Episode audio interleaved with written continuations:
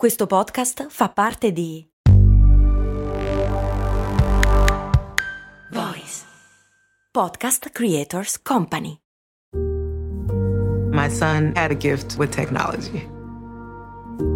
With reliable internet at home through the Internet Essentials program, the world opened up.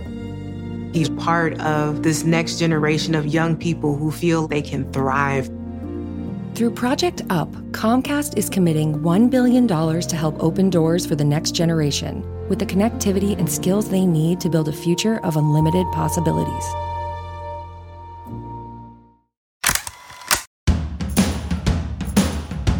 Bentornati amici ed amiche qui su Brand, io sono Max Corona e oggi siamo ancora qui insieme ad indagare sulla situazione economica in cui viviamo. I più attenti si ricorderanno che ne abbiamo già parlato in alcuni episodi che vi lascio tutti in descrizione. Per esempio, molti aspetti di quello di cui parleremo oggi, beh, ne abbiamo già parlato in un episodio in cui abbiamo cercato di capire se la settimana di quattro giorni potesse essere o meno una soluzione fattibile per l'Italia.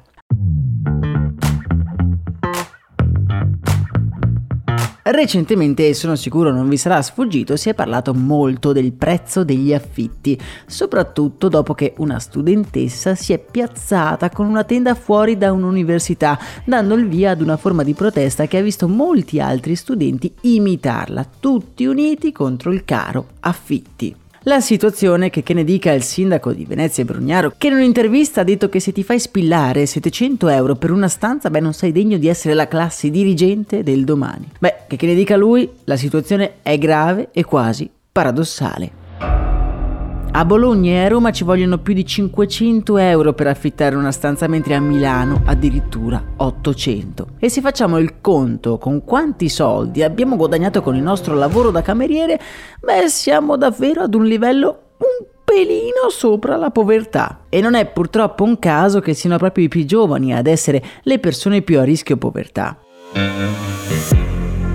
La situazione è grave e pare essere così grave per un motivo. Fondamentalmente perché in Italia si guadagna poco, troppo poco, anzi sempre meno. Malgrado l'inflazione galoppante, l'Italia è l'unico paese europeo che negli ultimi 30 anni ha visto una contrazione dei salari. L'indice di produttività è uno dei più bassi d'Europa e questo è dovuto al fatto che la stragrande maggioranza degli italiani lavora nella piccola o media impresa, che è il vero motore dell'economia italiana, o almeno così è stato finora.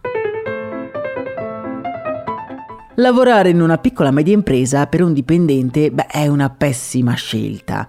I margini sono solitamente bassi e quindi anche i salari saranno bassi e in più non si investirà su nuove risorse cercando di spremere fino all'ultima goccia di sudore da chi è già all'interno dell'azienda. Qualche giorno fa ho fatto una riflessione su come l'Italia sia un po' prigioniera del turismo e degli investimenti fatti in questo settore. il concetto è un po' lo stesso, l'economia italiana non si basa sulla qualità ma sulla quantità qualità. Prendiamo ad esempio l'economia della ristorazione e del turismo. Questo tipo di economie sono per definizione economie di piccole o medie imprese, a volte anche di micro imprese, e sono tutte attività a basso valore aggiunto. Ma cosa vuol dire? Se tu hai una panetteria, il pane, ovvero il tuo prodotto, a meno di casi eccezionali, beh, è semplicemente del pane. Il valore di un panino è quello, può costare un po' di più, un po' di meno, ma insomma è sempre lo stesso. Per fare quel panino servono due braccia che verranno pagate in base al valore che portano.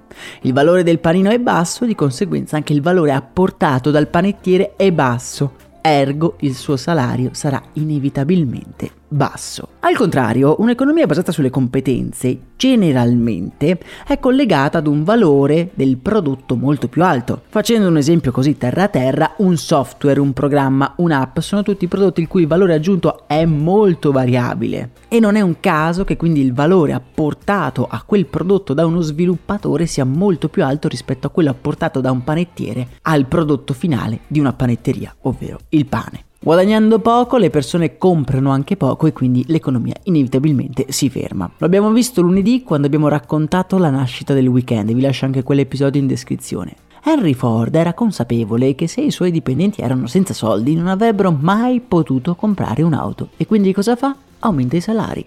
Ovviamente ci sono una miriade di cause concatenate che ci hanno portato ad avere dei redditi così bassi, da non sottovalutare anche la nostra indole e ovviamente l'autosabotaggio dell'evasione fiscale ma fondamentalmente, secondo alcuni esperti, sarebbe proprio la prigione, tra virgolette, delle piccole e medie imprese che ci impedisce di avere dei redditi alti e l'unica soluzione potrebbe essere quella di investire sulla formazione di lavoratori qualificati, incentivando le aziende in cui questi lavoratori qualificati possono lavorare, perché anche quello è un problema. Possiamo anche formare tutti gli ingegneri di sto mondo, ma se poi non trovano lavoro perché non ci sono aziende che li assumono, beh, questi se ne vanno.